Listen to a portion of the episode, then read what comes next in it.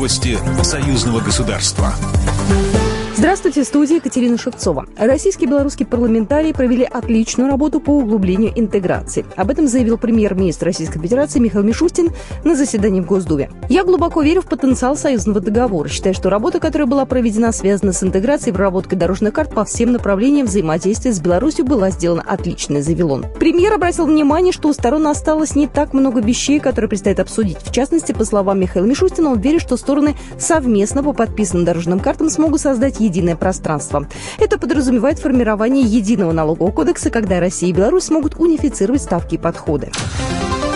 Союзную программу можно будет реализовать быстрее. В Минске в Институте генетики и цитологии Национальной академии наук Беларуси открылся модернизированный республиканский центр геномных биотехнологий. Председатель Президиума Национальной академии наук Владимир Гусаков сообщил, что создание центра имеет большое значение в области изучения генома человека. Что касается вообще геномных исследований, то это огромная перспектива ну, для всего мира. Весь мир сейчас активно движется в этом направлении, активно изучают и, и генный механизм, геном человека. Вы знаете, что сейчас уже разработаны методики и редактирования, и секвенирования генов, вот, экспрессии генов. Э, разработана даже искусственная клетка уже с набором хромосом, необходимым набором хромосом. Наши исследования в Беларуси, они не уступают зарубежным исследованиям. И вот этот центр позволит поднять на новый уровень исследования в области геномных технологий. Центр, строительство которого продолжалось два года, позволит ускорить реализацию союзной программы России и Беларуси ДНК-идентификация-2, которая начнется в 2022 году.